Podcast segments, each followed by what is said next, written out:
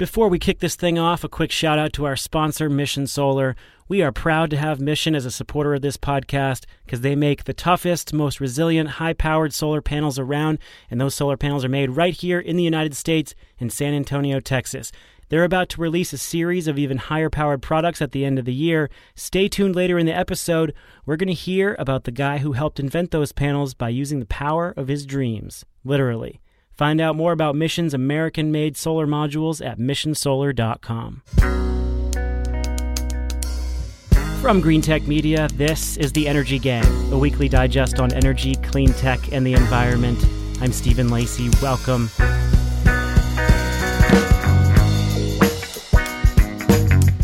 This is a tough hurricane, one of the wettest we've ever seen from the standpoint of water. Rarely have we had an experience like it, and it certainly is not good. This week, a hurricane redux. One year after Hurricanes Harvey and Maria crushed Texas and Puerto Rico, Florence became one of the 10 costliest hurricanes in U.S. history. North Carolina is still reeling from severe flooding.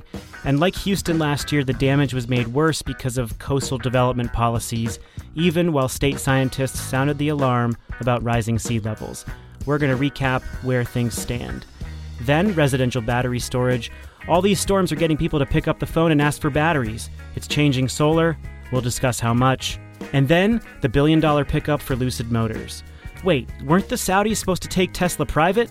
How did they end up throwing a cool billion into an even less mature electric car company? Jigar Shah and Katherine Hamilton are my co-hosts. Jigar, you were absent last week. You you claimed to be traveling to London. I'm starting to suspect you were the mysterious investor who pulled this Saudi deal together with Lucid Motors.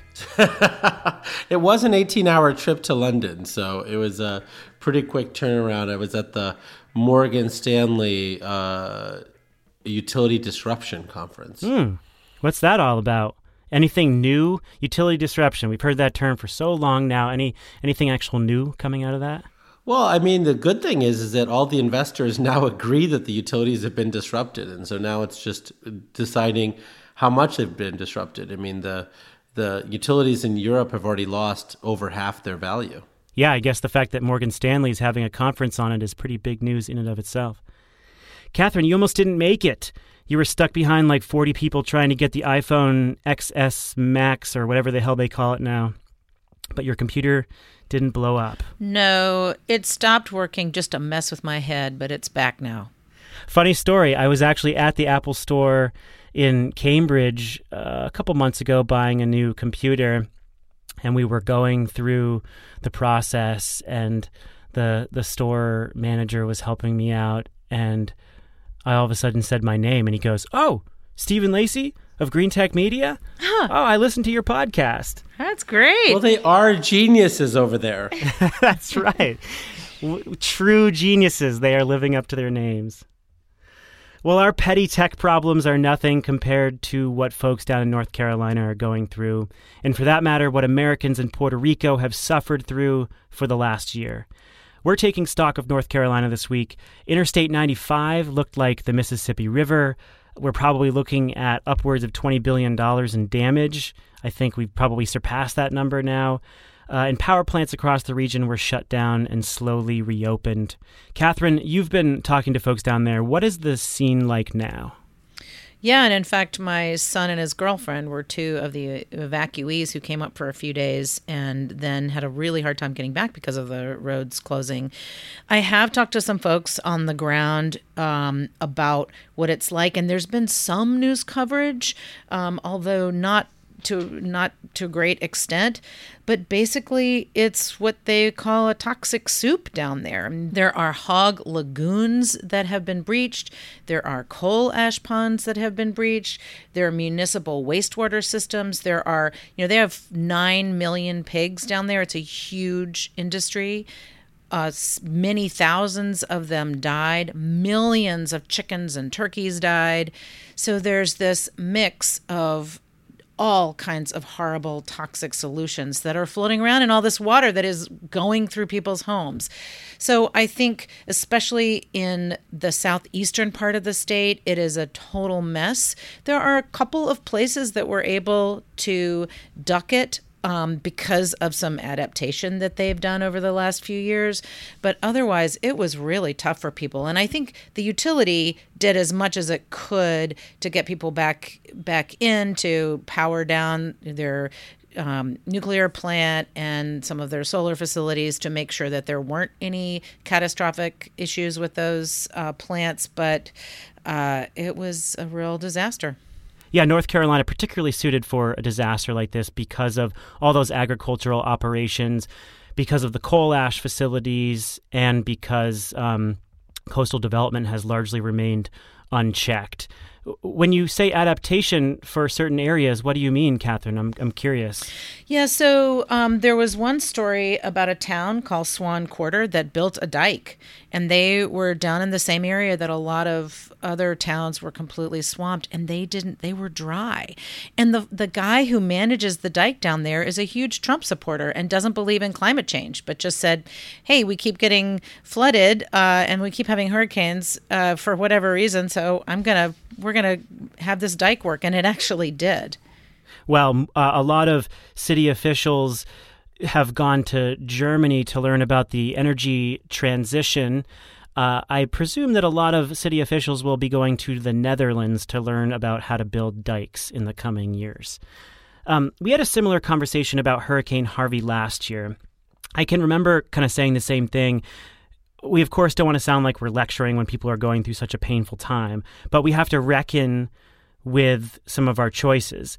The consequences of these storms are getting more drastic because of a combination of rising sea levels and coastal development that's not properly thought out. So in Houston, where Harvey hit, um, Houston's development directly contributed to that city's problems when Harvey flooded the city. And North Carolina's policy, which explicitly ignores sea level rise caused by climate change, have favored unmitigated development over anything else. And so, with the exception of a couple of examples outlined by Katherine, uh, North Carolina is particularly vulnerable, and policymakers have not listened to state climate scientists. Uh, Jigar, are we looking at a situation similar to Houston? Can we compare the two? I don't think so. I mean, Houston was, you know, negligent in ways that are different than North Carolina, right? I mean, Houston, one, has so many impermeable surfaces that the water had no place to go. And two, they actually took a floodplain, forgot to tell people, and started building houses on them, such that they had to actually um, release water behind a dam to protect those houses, which then hurt all the houses downstream of the dam, which was a particularly nefarious issue. Um, in North Carolina, I think it's straightforward, like you were saying, which is basically there were 800,000 people that lived there in 19- 60s in the coastal areas, and now it's over 2 million. And people continue to want to build unabated. Um, one of my old bosses, Roger Eford, um, at BP Solar, I remember had a piece of land out there, and every time there's a hurricane that hits, he's like, "Well, my land just got 10% smaller," and um, it's just something that people know is coming, right? I mean, there was that long story in the New York Times last month about a woman in Charleston, South Carolina, who hasn't been able to sell her home for a year and a half because she keeps getting flood damage. Um, and she started selling it for a million bucks, and now it's like selling for four hundred fifty thousand just because nobody wants to buy it. Um, I, I think that this is going to be something that state officials are just not going to be able to legislate away. They're going to have to face the facts that you know people are not as stupid as they look, and that the prices for real estate in the coastal areas of North Carolina are going to come down substantially, which will cause a lot of people to lose their nest egg. Right. Uh, it seems like what you just described is similar to Houston, though. So when North Carolina legislators instructed the Coastal Resources Commission to to basically change their prediction for sea level rise and dramatically lower uh, expected sea level rise, uh, that you know, pushed all kinds of development, similar to the way Houston allowed all kinds of development without consider without any regard to floodplains. The, the two just seem like very similar poor planning choices. Well, and it's a disingenuous legislature because the 2010 study said by 2100 the sea level would rise 39 inches. And they said well don't go to 2100 only go to you know 10 years out. So it won't show but six or eight inches. You know, we want to save we want to save our real estate industry. And if you look on the websites, I mean, those are some pricey homes down there.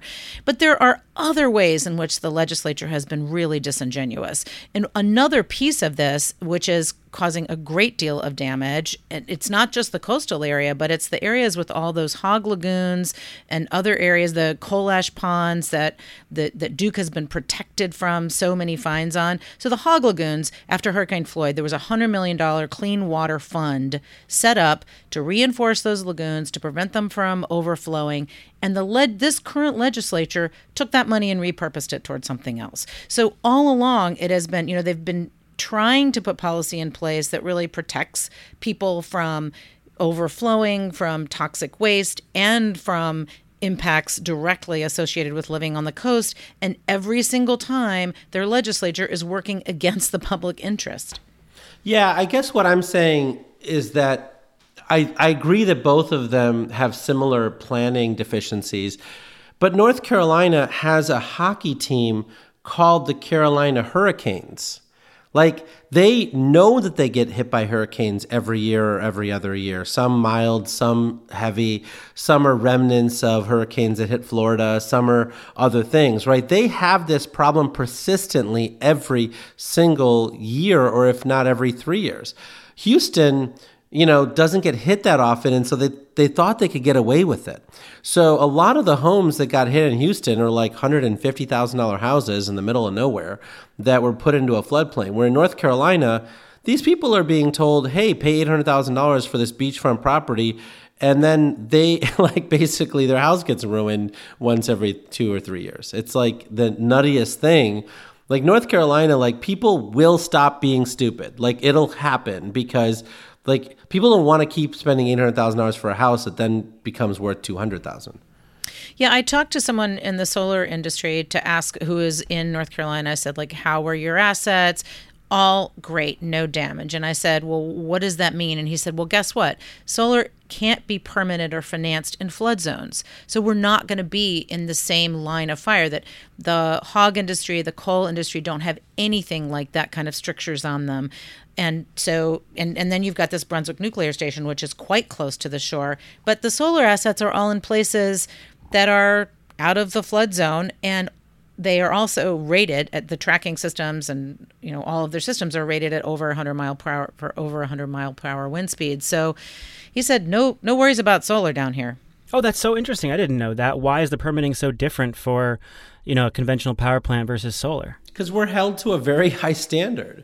I mean, there's always some nut job in the town who hates solar who comes to the hearing and says, da, da, da, da, whatever. And the solar industry has always held itself to a very high standard so it could get through the permitting process. And on top of that, the project finance providers are really sophisticated. And if you put a solar system in a floodplain, they will find out and say, no, we won't actually fund that project because it's going to cost us a lot more on the insurance side.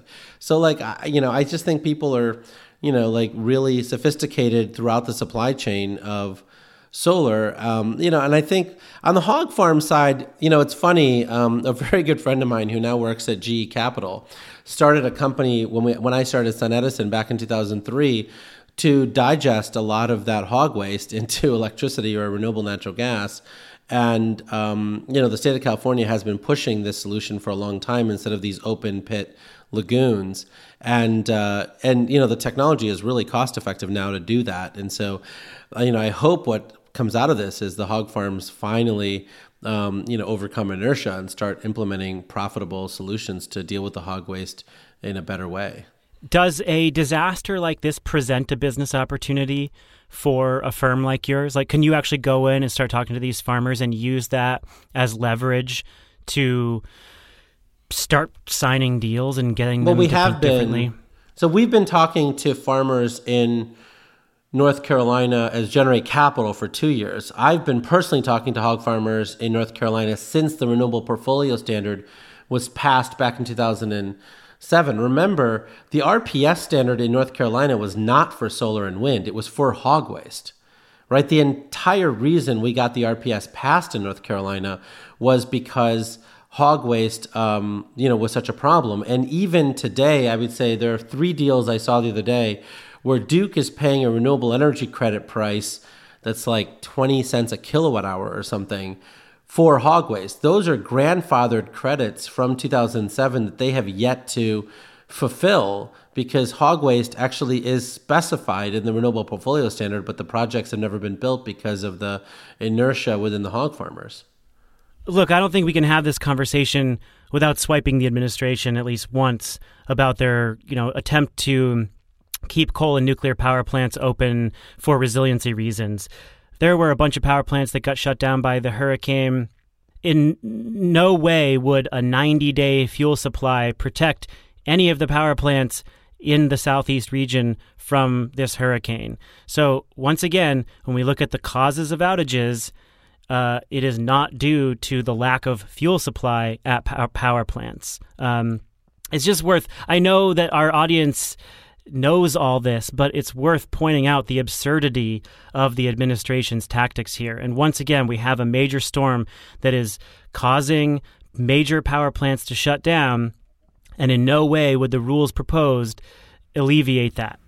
Yeah, so also the things that were completely sold out in every big box store in North Carolina were water bottles, food, and diesel gen gensets everybody wants some assurance that they won't lose power. The other piece of what the administration has done um, Obama had rules for coal ash ponds that had to be closed, those that were at risk of flooding by April of 2019.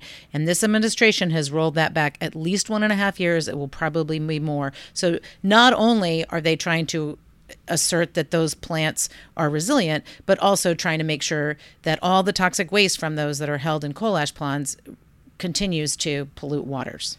The good news out of all of this, though, is that I've been looking at you know battery backup. I just installed my battery backup system here at the house, and um, and the the amount of interest from the people who've installed solar on their roof and battery backup has spiked, and so people are realizing that instead of instead of spending 8500 bucks to 20000 bucks on a diesel genset properly installed at their home then it's better actually just to put in a battery backup system and be able to benefit from it year round.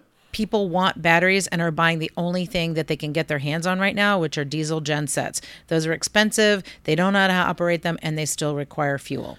You know, I am. I, I, I disagree with the way you rephrase that, Katherine. You should start with "Jigar is so right," and then do that. No, I'm kidding. No, I thought your I thought your statement was great. No, I don't think we have to like talk more about that. Okay, okay. There will be plenty of opportunity to tell you how right you are, Jigar.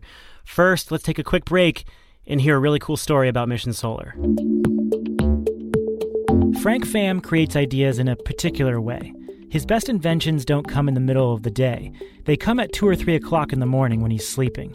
He's had the habit ever since he was a 22 year old engineering student. I would wake up and, uh, like a true nerd, I would grab my notebook and I would jot down things that uh, that I dream of, and that's where a lot of my uh, ideas and innovation comes around that time frame. So today, Frank is head of engineering at the American PV panel maker Mission Solar. He's also the plant manager, and he's still waking up a lot these days in the middle of the night as Mission works on a new line of high-powered solar modules.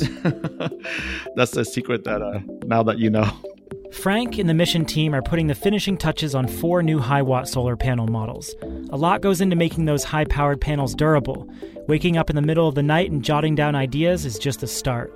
Mission has an R&D facility at its Texas headquarters, and the modules are conceived, designed, tested, and proven right here in the United States. Finally, after hurling hunks of metal, flames, and even a tank at its panels for the better part of a year, Mission Solar is getting ready to release them to the industry. And uh, the plant is uh, gearing up uh, to start mass producing the new product comes this uh, November. Installers can get their hands on them in January, but they can look at them even sooner at the Solar Power International Conference coming up in Anaheim. That's the biggest solar event of the year, and Mission Solar will have the new panels dreamt by Frank and his team on display. So, hope to see all the installers and uh, anybody that is interested in learning a little bit about solar and uh, would put up and, and, listen to some uh, engineering stories that I, I would love to be able to share with them. Well, hold on a sec. Don't keep us hanging, Frank. Do you have any big ideas for new solar designs you can tell us about? I, I have a few, but we'll keep that uh, for uh, in about six or seven months. Hopefully, some of that uh, ideas will come to uh, fruition, and we can prove it out in the concept and feasibility phase. Mission Solar, American solar modules made in Texas, imagined at two o'clock in the morning. The new product line from Mission, featuring three types of high watt PERC modules that boost energy production using the backside of the cell and a new monocrystalline module, are going to be displayed at Solar Power International. Go say hi to Frank and the rest of the team at Mission Solar at booth 1512 inside and 6039 outside.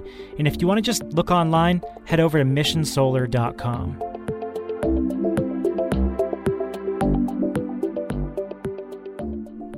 All right, so back to our conversation about um, solar and storage. I think it's time to take stock of the residential solar storage landscape. Relevant because it feeds into our conversation about hurricanes and resiliency. You know, a year after um, Maria destroyed Puerto Rico, and because we got some new numbers out as well. Our team over at Wood Mackenzie Power and Renewables, which is formerly known as GTM Research, tallied the numbers and found that residential storage grew tenfold from Q2 of last year to Q2 of this year.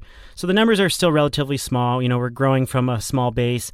It was 25 megawatts last quarter, but by 2023, we'll probably see a gigawatt of behind the meter residential batteries in the US per year. So that's that's pretty sizable.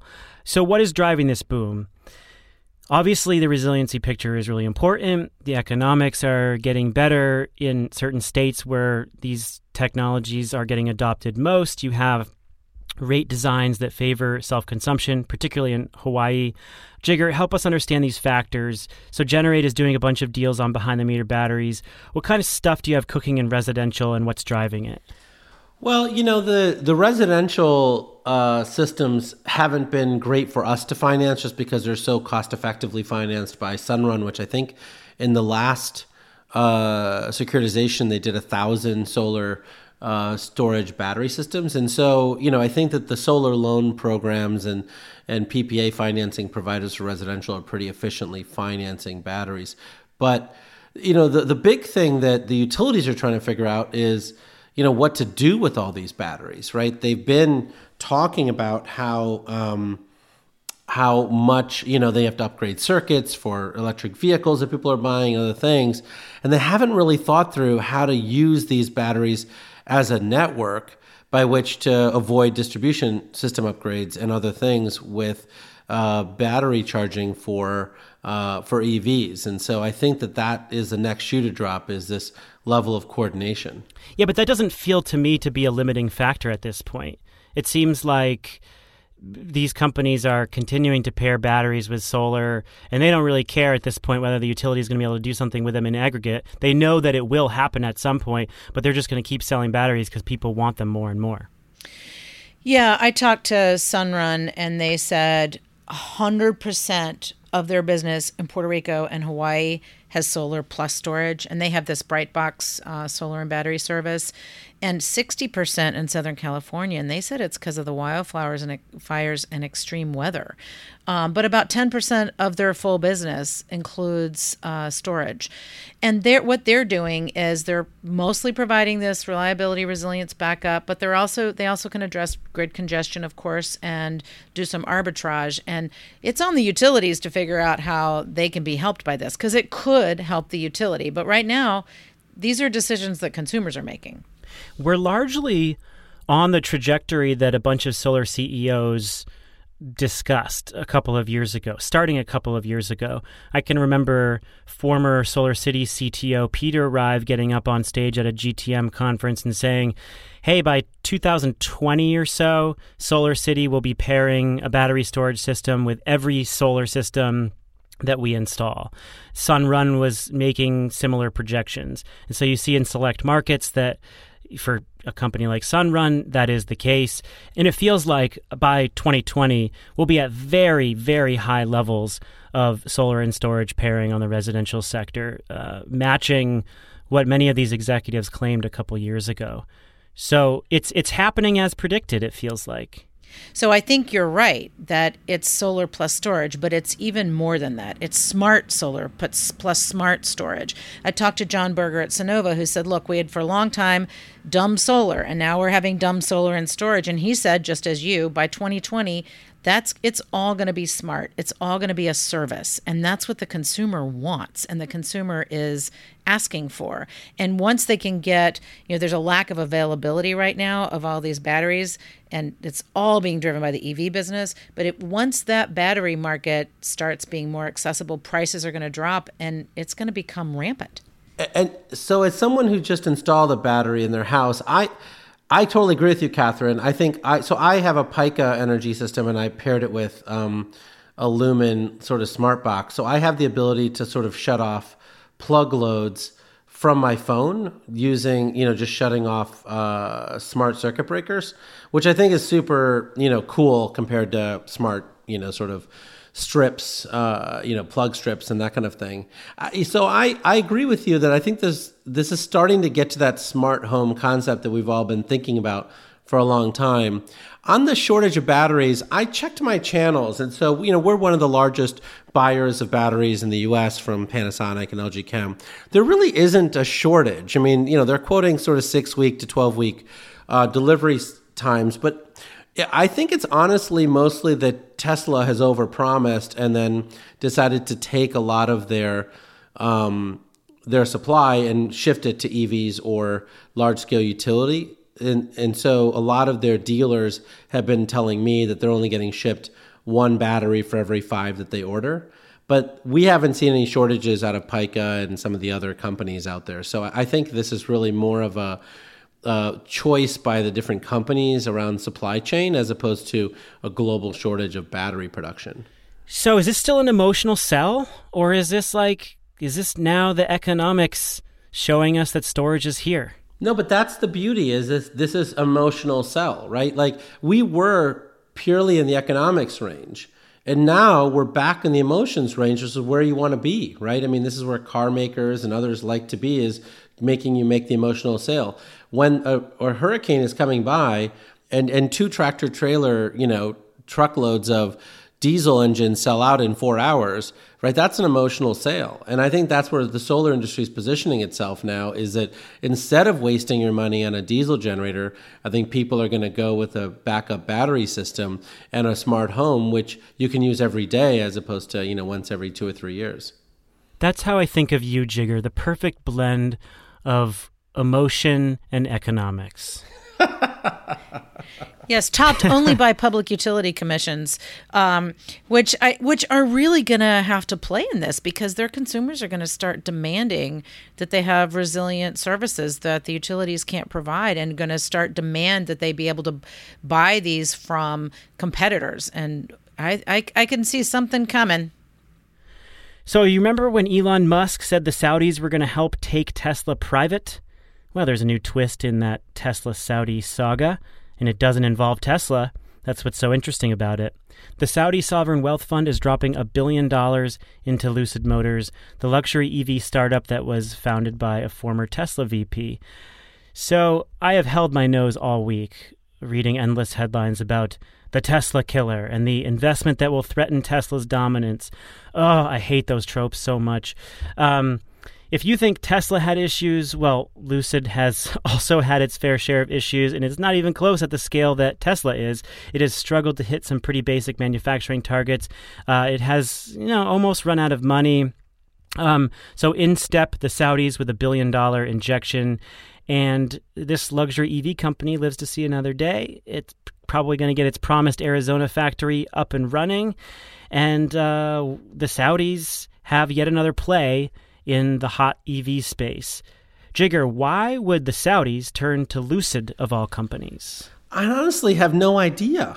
I mean, like, I mean, that's the craziness. Look, I think, you know, Peter Rawlinson and some of the other folks at Lucid are really smart. I give them credit for, you know, putting together, you know, an interesting model. They have that air um, model, which they started taking pre orders for with deposits back in June of last year.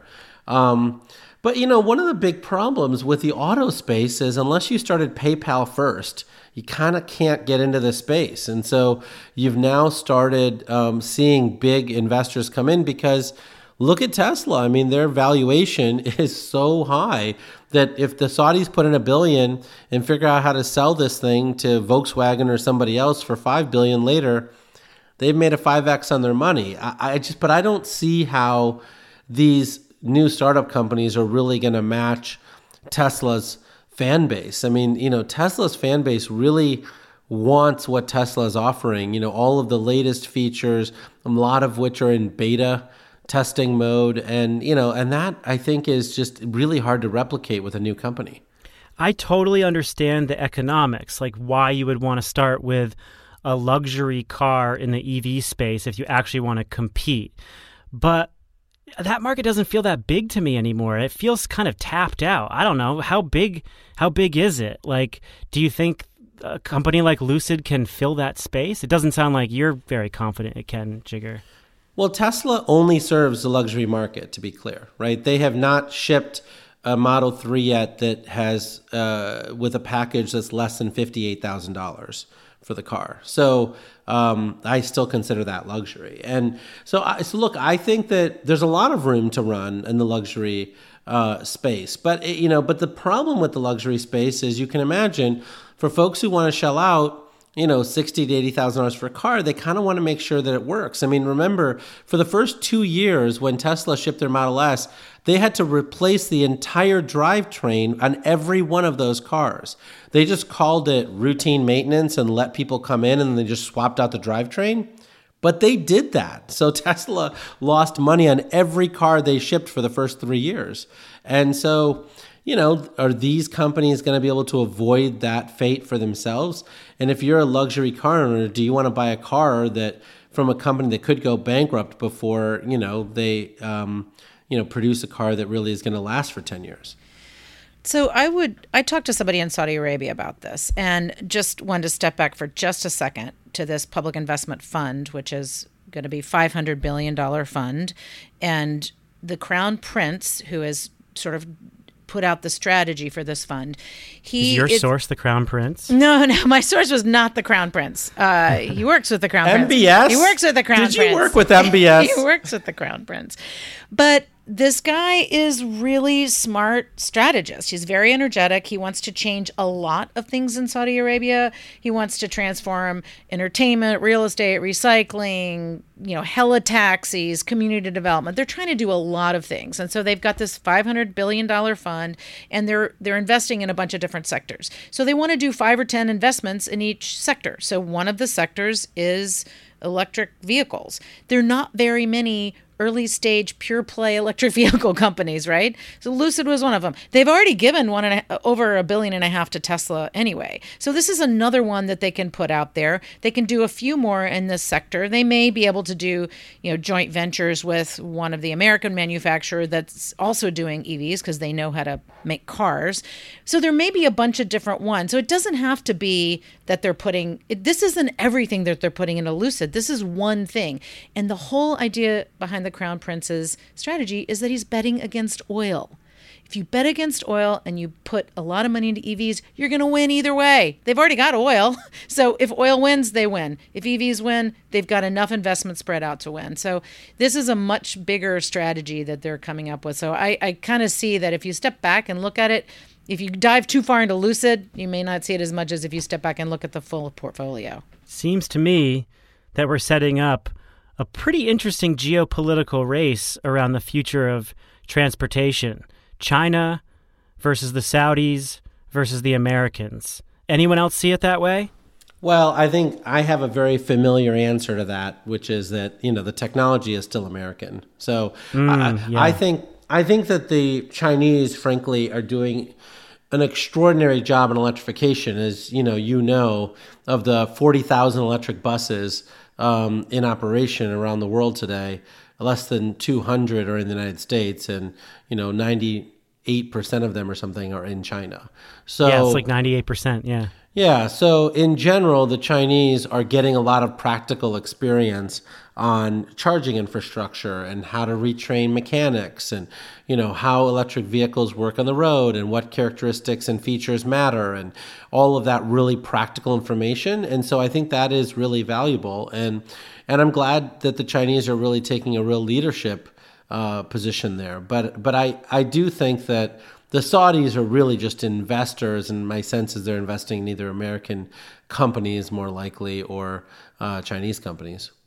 So one thing that is a wild card is the still yet to be announced Trump administration tariffs on the entire auto industry and unclear how that is going to intersect with all of these investments in American companies. Oh yeah, absolutely. Uh, and this week we just saw new tariffs on Chinese inverters. So with this administration, um, you know, who knows what's next. So, the Saudis are investing in Uber, they're investing in Tesla, they're investing in solar fields, they're investing in Lucid. Um, what next? What do we think that the Saudis are going to invest in next? Personally, I think they're going to make a huge play in electric scooters. Well, I think they should invest in, you know, hella great financing companies like Generate. Mmm, mmm, little log rolling, yeah. Look, I think, I mean, I it can't be a bad thing for these big sovereign wealth funds around the world to actually invest in climate solutions. So I, you know, I'm really happy to see them seeing that this is a big growth area for them, and I think we're all thankful that you know these large, sophisticated investors have started to see us as you know a way to make a lot of money. All right, time for our free electrons, folks. Katherine, what do you got?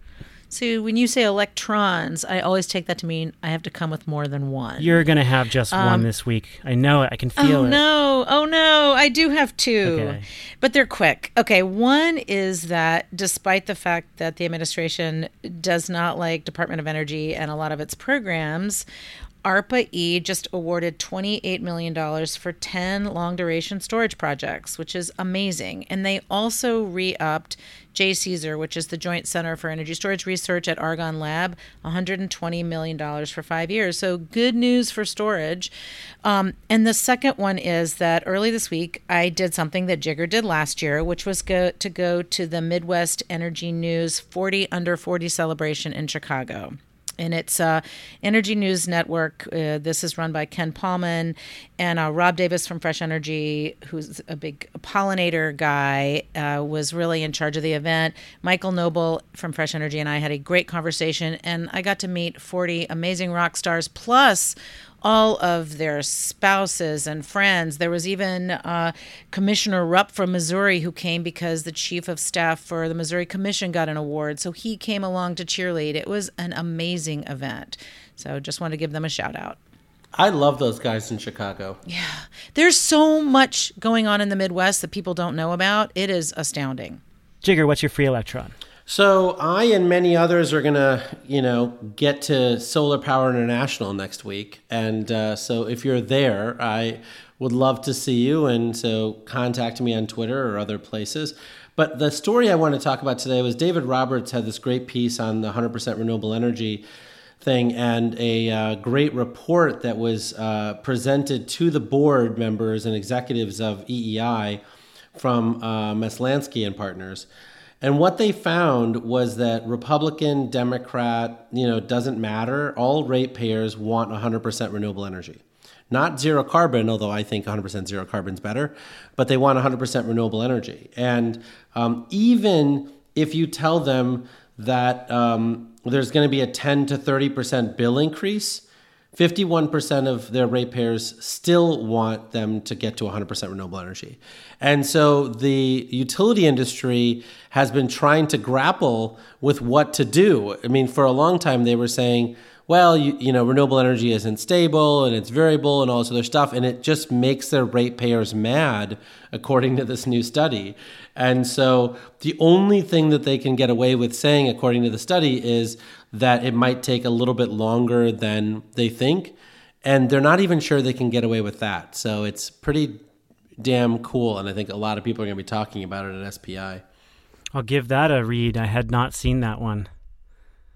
So I sent around a link last week or two weeks ago, whenever Elon Musk was on Joe Rogan's show, and it got a lot of play on Twitter because Elon took a hit of a, a duffkin, as we call it, a half tobacco, half marijuana cigarette.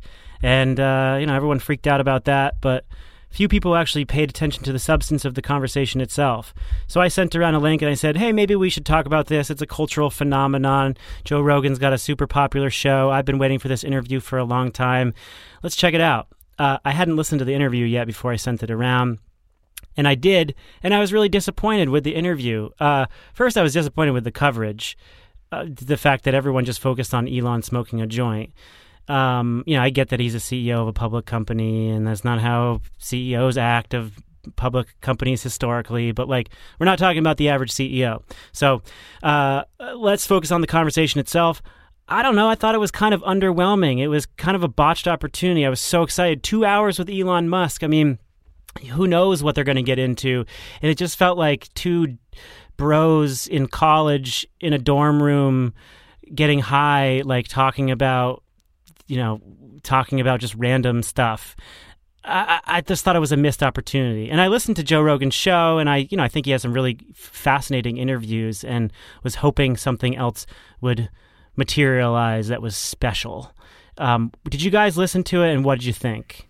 Katherine, you had a funny reaction to it.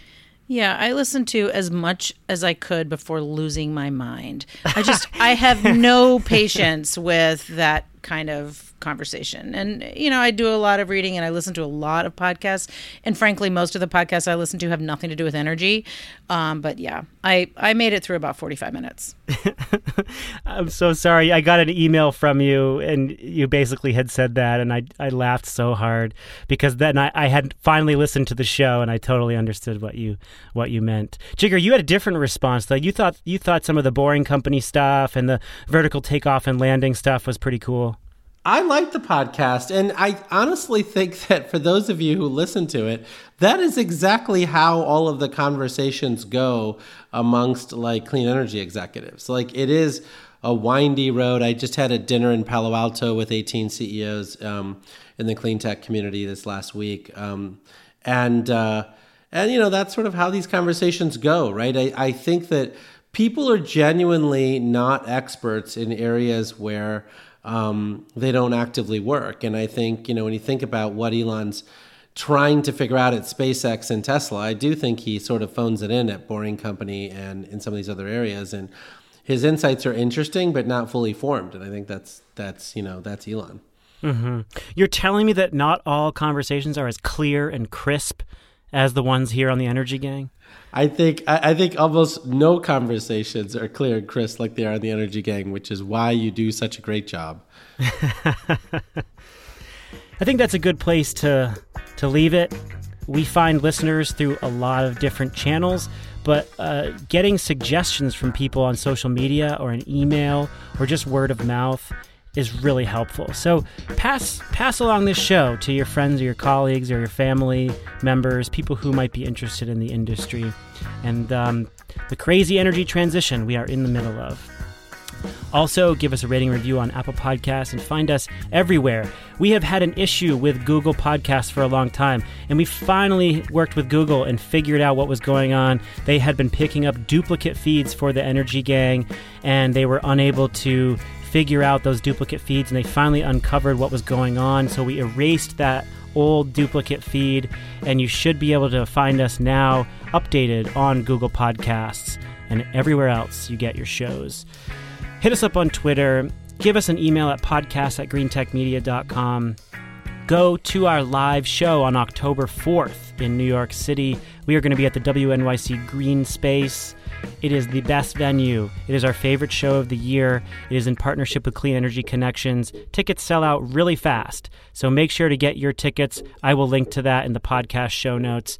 Come to our live show in New York City. Uh, that's going to be great. And then in April, we're going to be at the MIT Energy Conference. So we'll have more details on that coming up later this year. Thanks, Katherine. Thanks, Jigar. Always fun with Katherine Hamilton and Jigar Shah. I'm Stephen Lacey. This is The Energy Gang, a production of greentechmedia.com. We'll catch you next week.